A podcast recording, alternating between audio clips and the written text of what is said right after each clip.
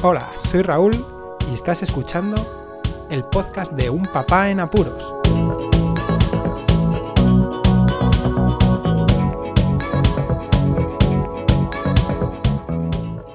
Hola, pues escuchas, bienvenidos a un nuevo episodio del podcast de Un Papá en Apuros. Podría hablar de política ya que estamos aquí en España de resaca tras eh, las elecciones generales del 10 de noviembre, pero aunque viendo y hablando con mi hijo y observando sus opiniones podría dar para otro podcast, la política la voy a dejar a un lado, ya que hoy el podcast trata de los trompos o peonzas. Bien, pero vamos a situarnos un poquito y no voy a hablar de los, de los juegos estos tipo Beyblade, no, no, no, no. De lo más parecido a las peonzas de toda la vida. Y bueno, qué menos que meternos con un poquito de historia sobre el tema que en muchas ocasiones la historia es algo desconocida. Los inicios de los trompos o peonzas se data del año aproximadamente 4000 a.C., ya que se han encontrado algunos ejemplares elaborados con arcilla en las orillas del río Éufrates. Incluso algunos escritores en la antigüedad, como Virgilio, destacaban el trompo en obras como la Eneida, allá por el siglo I a.C o incluso en el Museo Británico se pueden observar restos de antiguos trompos datados de cerca del año 1250 a.C. Fijaos que Platón en aquella época antigua también utilizaba los trompos para explicar su metáfora del movimiento. Y como curiosidad, para finalizar así de forma rápida, algunos pintores han utilizado los trompos como motivo en sus cuadros. Así cercano, el español González Ruiz, en su obra Catedral de Toledo, escenifica una partida de trompos. Pero bueno, sobre todo la historia contemporánea se acerca a los años 60 y 70. Parece ser que fue el boom de las peonzas en aquella época y que llegaron a los juegos de los hijos de aquellos padres en los años 80 y 90, que fue donde me tocó a mí. Y de esa época, de mi época, es de la que voy a hablar primero.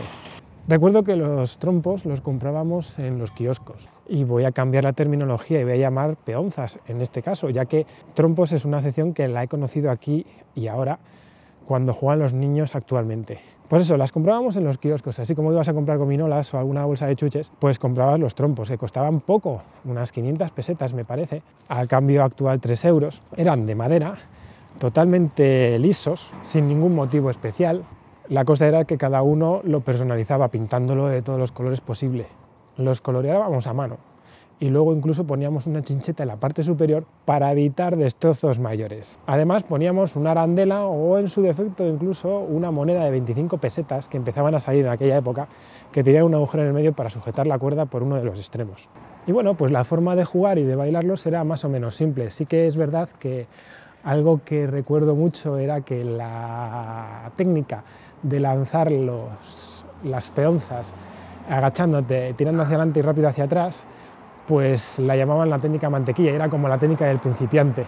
Cuando ya sabías lanzar mejor las peonzas, lanzaba la peonza de una forma más violenta y más rápida, que era eh, desde la altura de la cabeza aproximadamente y rápido hacia abajo en vertical, tirando fuerte de la cuerda para que cogiera más inercia y girase mucho mejor y de forma más precisa incluso. Yo recuerdo de pasarme horas con mi madre en un parque hasta que aprendía bien a lanzar las peonzas para luego ser un crack con los amigos en el colegio. Los tipos de juego eran varios, como siempre está el que menos, eh, el que más aguante o el que menos aguante en la pista dando vuelta a la peonza, o jugando a que uno fuese la víctima o varios para sacarles del círculo. Y bueno, pues eh, se ponía esa chincheta que os comento porque a veces al tirarlos de una forma así un poco violenta para sacar a los, a los compañeros, pues podía dar de casualidad en el medio y partirse las peonzas. Peonzas que eran de madera, de, fijaos, de maderas de árboles duros como la encina o el roble, el espino o el boj, por ejemplo. Pero bueno, Mm, también había distintas puntas y había alguno que llevaba su peonza con la punta de lanza a punta de bellota y aquello era un taladro. Así que bueno, siempre intentábamos jugar a esos juegos con las puntas redondas, que eran punta de garbanzo, lo llamábamos, para hacer los menores daños posibles. Eso sí, aparte de jugar a eso, yo me acuerdo de quedarme a veces ahora en estas épocas de invernales donde la luz desaparece relativamente pronto por la tarde y después de las clases de la tarde jugar un poco con los amigos y viendo que anochecía ir a una zona del colegio donde había unos adoquines, bueno, unas baldosas en realidad, que dando fuerte con las peonzas saltaban chispas y era divertido. Así acababan luego las puntas. Las de garbanzo, imaginaos, bueno, las otras ya eh, no habría punta en realidad, pero las de garbanzo, las que eran redondas, se achataban casi por completo, incluso se incrustaban dentro de la, de la madera más todavía de, los golpes y, lanzamientos que hacíamos en aquella época. Bueno, vamos a pasar a lo que son los trompos en la actualidad.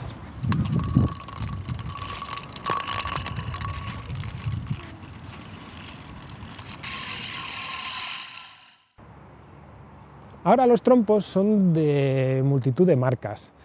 No son de madera, son de plásticos o polímeros de plástico. Algunos son de metal, dependiendo de, la utilidad del trompo. Y se llaman trompos acrobáticos porque ya no solamente se hacen bailar en el suelo ni jugar a, a echarles de una forma menos brusca también que los de madera, sino que se pueden hacer acrobacias con ellos, ya que al pesar menos y estar huecos, que es otra de sus características, pues permiten ponérselos en la mano, otra parte del cuerpo, incluso hacer esas acrobacias que os comentaré ahora mismo. Al ser de marca pues, y de plástico, mm, no son en realidad muy personalizables, porque ya vienen con un montón de variedades, colores, eh, eh, troquelados, transparentes.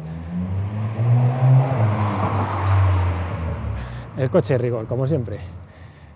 Y bueno, yo creo que los niños además muestran el poderío que tienen con los trompos porque también dependiendo de la marca y del tipo de la del trompo dentro de esa marca, pues saben cuáles son los mejores o no. Eh, diferencias que existen pues en, las formas, en la calidad de los plásticos también. Y luego también que muchos, los mejores, ya los de mayor precio, tienen eh, la punta con rodamientos. Eso significa que bailan de forma independiente su punta a lo que es el trompo. Eso permite hacer cosas que os comento ahora mismo en las acrobacias. Acrobacias que varían muchísimo dependiendo de la experiencia y que la principal es bailarlo, que dependiendo del trompo a lo mejor se baila de una forma u otra, pero luego pasan a, hacerse virguerías, como son coger el trompo si tiene rodamientos desde el suelo con, dos dedos y llevárselo a la mano o a otra parte del cuerpo para que siga bailando, cambiárselo de mano en mano, eh, hacer lo que llaman el boomerang, que es lanzar el trompo, y como tiene de característica especial este, estos trompos que tienen dos zonas de plástico, una que sería como la arandela que utilizábamos en nuestra época para sujetar la cuerda, que es un plástico, y el otro lado también tiene otro plástico que se coloca en la parte superior del trompo y permite mm, que al tirar de la cuerda, pues el trompo pueda venir hacia ti. En un gesto rápido, imaginaos, ¿no? Eh, se coge el trompo, se lanza como para bailar lo normal, pero se tira de una forma rápida y brusca hacia atrás. De esa forma, al estar conectado de, una manera más o menos leve, ¿no? no está súper encajado, pero sí lo justo para que al tirar el trompo, en vez de bailar hacia el suelo, suba y permite a los niños cogerlo en el aire. La verdad es que es bastante impresionante. Y luego, bueno, pues otro tipo de, de acrobacias, ya pasando a otros niveles, que sería hacer el trapecista, que es según lo bailas y con la cuerda que vaya de un lado a otro, el perrito, por ejemplo, o el columpio, ¿no? que vaya bailando en la cuerda pero columpiándose el trompo. Eso yo recuerdo hacerlo con los yoyos, es curioso. Marcos, ¿qué juegos hacéis con la peonza? Bueno, los trompos, ¿no? A ver, cuéntame. En el cole más o menos, como nos dejan llevarla solo para el recreo, pues Normalmente nosotros hacemos como combates, a primera uno al resistencia, después otro la lanzamos y tenemos que ver el que aguante más en la mano. Después otro es lanzarlo de una forma que no sea la normal, levantarlo o, hacer directamente el boomerang. El boomerang, por si no lo sabéis, es lanzar la peonza, echar hacia atrás y que se te ponga la mano sin que toque el suelo. Muy bien, muchas gracias Marcos. De nada. Marcas, pues fijaos, para que os deis una para que os deis cuenta, perdón, existen trompos de las marcas Cometa, Duncan, Premier, Pet Top, Strumol 8, trompos 5 estrellas y trompos Space.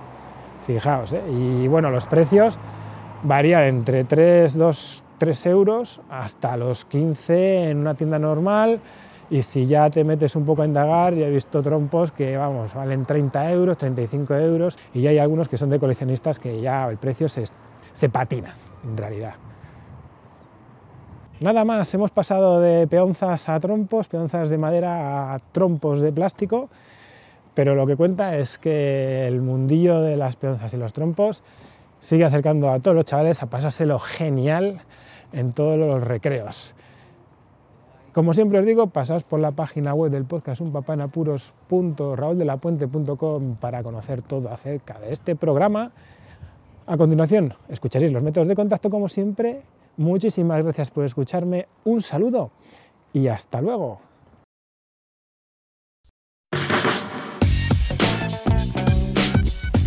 Podéis contactar con un papá en apuros mediante el correo electrónico abierto las 24 horas del día, unpapaenapuros@rauldelapuente.com. También podéis seguir las cuentas de Twitter y Facebook oficiales, arroba unpapaenapuros. Estamos en todas las plataformas de podcasting y para que incluyáis el programa en vuestro gestor de podcast favorito podéis utilizar la dirección corta bit.ly barra un en apuros. Para que no os preocupéis, toda la información sobre el podcast se encuentra en unpapanapuros.rauldelapuente.com y también en las notas de cada episodio. Por cierto, no os olvidéis de dejar una reseña en iTunes, dar un me gusta en iBox y compartir cada episodio en las redes sociales.